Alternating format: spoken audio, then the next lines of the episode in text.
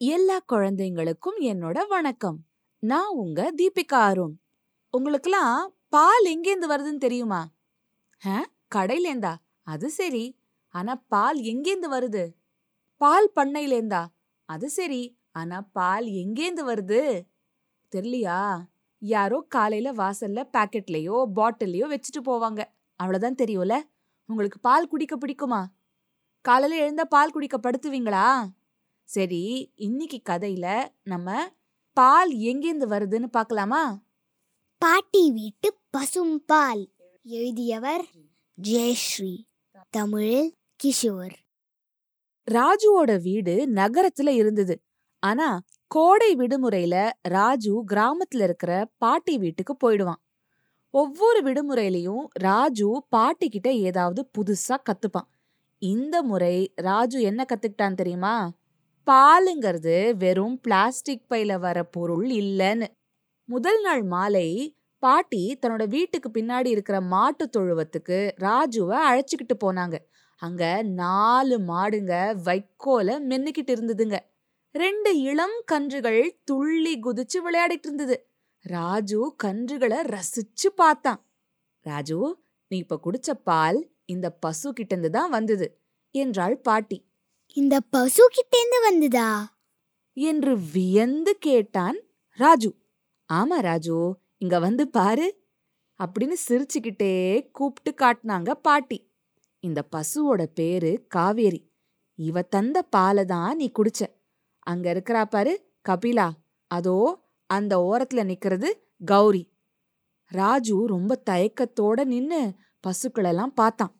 ராஜு பக்கத்துல வந்த உடனே அந்த கன்றுகள்லாம் தன்னோட அம்மா பசுக்களுக்கு கிட்டக்க போய் நின்னுக்குச்சான் ராஜு அவங்களுக்கு தெரியாதவன் இல்ல நண்பன்தான் அப்படின்னு தாய் பசுக்கள் தன்னோட உடம்பால அந்த கண்ணுக்குட்டிங்களுக்கு செய்தி சொல்லிச்சான் ராஜு மெதுவா கௌரியோட கழுத்தை தொட்டான். பாட்டியோட கழுத்து மாதிரி அதுவும் மென்மையா இருந்துச்சான் ராஜு தொட்ட உடனே கௌரிக்கு ரொம்ப சந்தோஷம். மா. அப்படின்னு சத்தம் போட்டா. பசும்பால் எப்படி கிடைக்கிறது தெரியுமா ராஜு? என்று யார் கேட்டாங்க? சரியான பதில் பாட்டி தான் கேட்டாங்க. தெரியாது பாட்டி. எங்க நகரத்துல பசும்பால பிளாஸ்டிக் பாக்கெட்ல வீட்டு வாசல்ல வைப்பாங்க. அவ்வளோதான் எனக்கு தெரியும். ராஜு ஒரு மாதிரி வெக்கத்தோட சொன்னான். வா பார்க்கலாம் அப்படின்னு சொல்லி ராஜுவோட கைய பிடிச்சுக்கிட்டு கபிலா கிட்ட அழைச்சிட்டு போனாங்க பாட்டி. ஒரு கண்ணுக்குட்டி கபிலாவோட மடியில இருந்து பாலை குடிச்சுதான். அப்போ பாட்டி கபிலாவோட காம்ப தண்ணி ஊத்தி சுத்தம் செஞ்சு அங்க உட்கார்ந்து தன்னோட விரல்களால பாலை கறக்க ஆரம்பிச்சாங்க. கபிலாவோட காம்புல இருந்து பால் வெளியே வந்து பாத்திரத்துல விழுந்தது.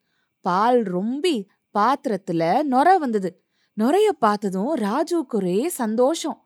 பால்ல எவ்வளோ குமிழி இருக்கு பாருங்க பாட்டி. அப்படின்னு ஆச்சரியத்தோட சொன்னான் ராஜு. ஆமா ராஜு முதல்ல பசுவோட காம்புல இருந்து வர பால் பாத்திரத்துல விழுந்தது. அதுக்கப்புறம் பால் காத்தோட கலந்து குமிழி உருவாச்சு.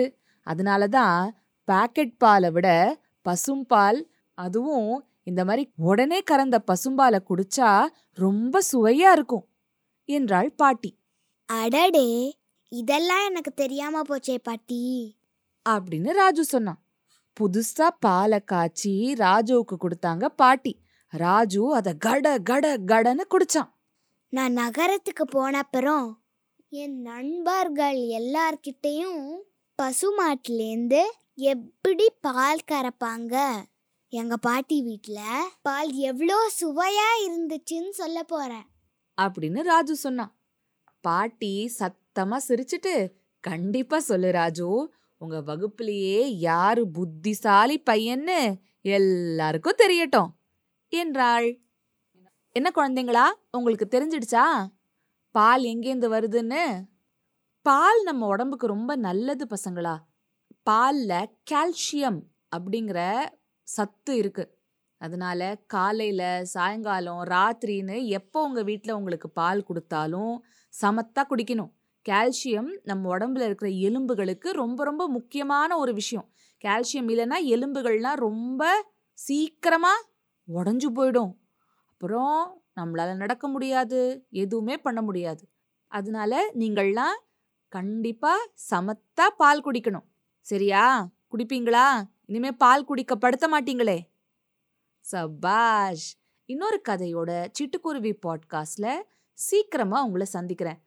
அது வரைக்கும் நானும் நானும் என்ன பண்ண போறோம் தெரியுமா? சிரிச்சுக்கிட்டு கிரிச்சுக்கிட்டு சந்தோஷமா இருக்க போறோம். நீங்களும் சிரிச்சுக்கிட்டு கிரிச்சுக்கிட்டு சந்தோஷமா இருங்க.